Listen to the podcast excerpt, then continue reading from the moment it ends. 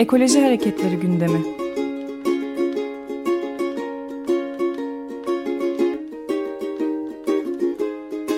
Çevre ve Ekoloji Hareketi avukatları tarafından hazırlanıyor.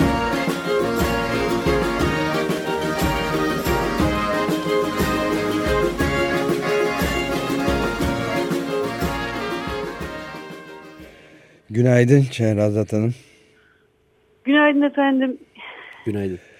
Evet bugün e, dün de biz ele almıştık e, genel olarak taş ocakları konusu üzerinde konuşacağız değil mi?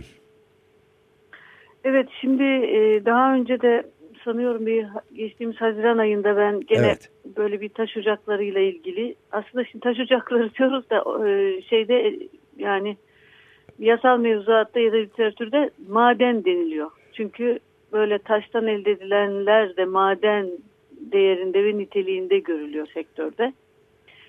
E, yani biz ona maden hukuku da diyebiliriz ama tabii bugünkü konuşma açısından taş ocakları ve kırma eleme tesisleri diye konuşursak daha kolay anlaşılır tahmin ediyorum. Evet zaten maden Ee, biraz ibaresi örtücü bir şey. İnsanın aklına başka Evet, şeyler geliyor. Değerli şey Değerli yapıyor. maden. Aslında yani inşaat açısından, inşaat sektörü açısından hakikaten değerli bir malzeme.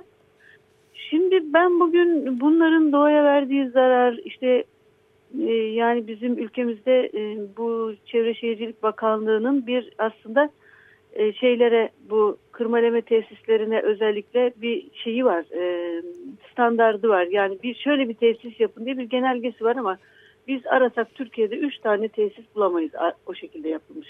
Yani hepsi açık sistem, vahşi, son derece kirletici, son derece doğayı bozan, sadece doğayı bozmakla kalmayıp çıkardığı toz e, sebebiyle de çevreye çok aşırı kirlilik yaratan tesisler. Ben bugün başka bir şeyin e, başka bir şeye dikkati çekmek istiyorum. Umarım bir işe yarar, bir şeyler yapılır diye de bunu yapmak istiyorum. Buyurun lütfen. Şimdi bu kentsel dö- dönüşümü işte çokça konuşmaya başladık. Bundan sonra da e, konuşulacak daha da fazla, e, yaşanacak daha doğrusu bu süreç.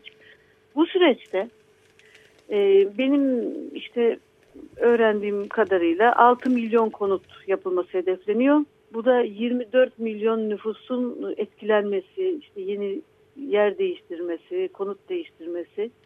Yani bir 6 milyon konutluk bir e, iş kapasitesi var. Şimdi bu, bu iş yapılırken e, taş ocakları çalışacak, kırma eleme tesisleri çalışacak ve yeni yeni belki binlerce şey açılacak.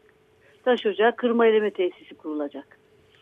Bunlarla ilgili ben bir planlama, yani ben şimdi İzmir'den sizinle konuşuyorum. İzmir'de biliyorsunuz malum bu İzmir Gebze Otoyolu meselesinde de Başbakan ben işte böyle ferman gibi bunlara 93'te bunlar planlanmıştı ya da 95 miydi tam hatırlamıyorum. 90'lı olduğunu hatırlıyorum.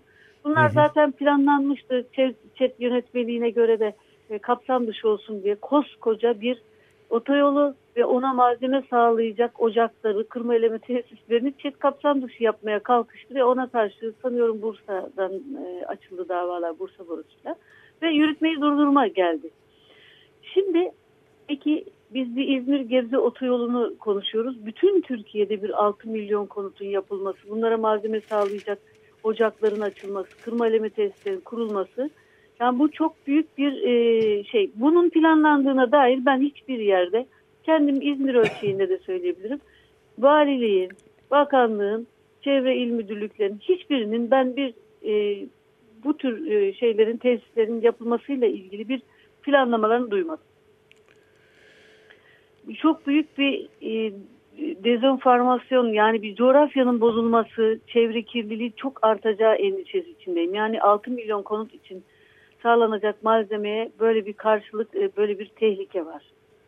Yani bunun da öncelikle planlanması lazım. Sadece kentleri planlamak yetmiyor, yollar yapmak yetmiyor diye düşünüyorum. Ve benim için de çok vahim bir şey bu durum.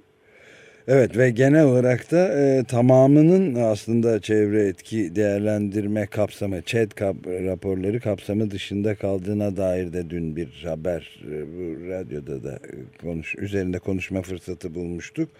Ve on binlerce taş ocağının bu şekilde çok büyük bir e, tahribatın daha başında olduğumuz sonucunu da çıkar doğuruyor gibi bir durum var. Evet. Valla bu çok e, şey şimdi tabii çok özele inmek istemiyorum da e, Urla'da bizim bir taş ocağıyla kırma eleme tesisiyle senelerdir süren davalarımız var. Orada önce çet gerekli değildir karar verdiler. E, sahayı böyle satranç şeyi gibi ya da işte bulmaca karesi gibi bölüp bölüp birçok yere biz onları iptal ettirdik. Arkasından iki yere çet e, şeyi yapıldı, projesi yapıldı ve çet olumlu kararı aldılar. Onları da iptal ettirdik. Sonra bakanlık ya meğerse 93 yılından beri burada çalışan sonra e, sit kararlarıyla iptal edilen bir tele, tesis varmış diye. Tesis diye gülersiniz. Kenar attıkları bir hurdalık iki tane elek var. Bu sefer çet kapsam dışı verdiler. Ve maalesef mahkeme yürütmeyi durdurma kararı verdiği halde ve maalesef duruşma vermeksizin, keşif yapmaksızın aniden davamızın reddedildiğiyle karşı karşıya geldik. Şöyle bir mahkemeler üzerinde de şöyle bir baskılama var. Türkiye gelişecek, Türkiye dönüşecek. Siz de buna engel olmayın. Siz de bunun önünde engel çıkarmayın. Engelleri temizleyin gibi bir hükümetin bir tutumu var. Bundan etkilenmeye başlanıldı. Biz bunun emarelerini artık görüyoruz. Evet. Yani peki. sonumuz hayrola mı diyelim? Evet öyle bitirelim. Ee, mücadeleye devam. Başka söyleyecek sözümüz yok. Biz tabii yapıyoruz yani evet, halkla evet. birlikte olduğumuz sürece başardığımız yerlerde var. Ve bunu da zaten bırakmayacağız. Devam edeceğiz. Siz orada konuşurken, anlatırken biz Siz... burada çalışacağız. Biz de zaman zaman size katılacağız. Ben teşekkür ediyorum Nazan Çok teşekkürler Şehrazat Hanım. Görüşmek üzere. Hoşçakalın. Ekoloji Hareketleri gündemi.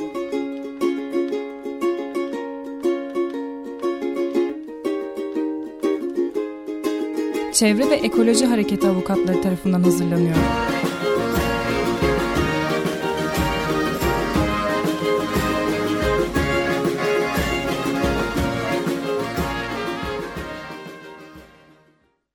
Açık Radyo program destekçisi olun. Bir veya daha fazla programa destek olmak için 212 alan koduyla 343 41 41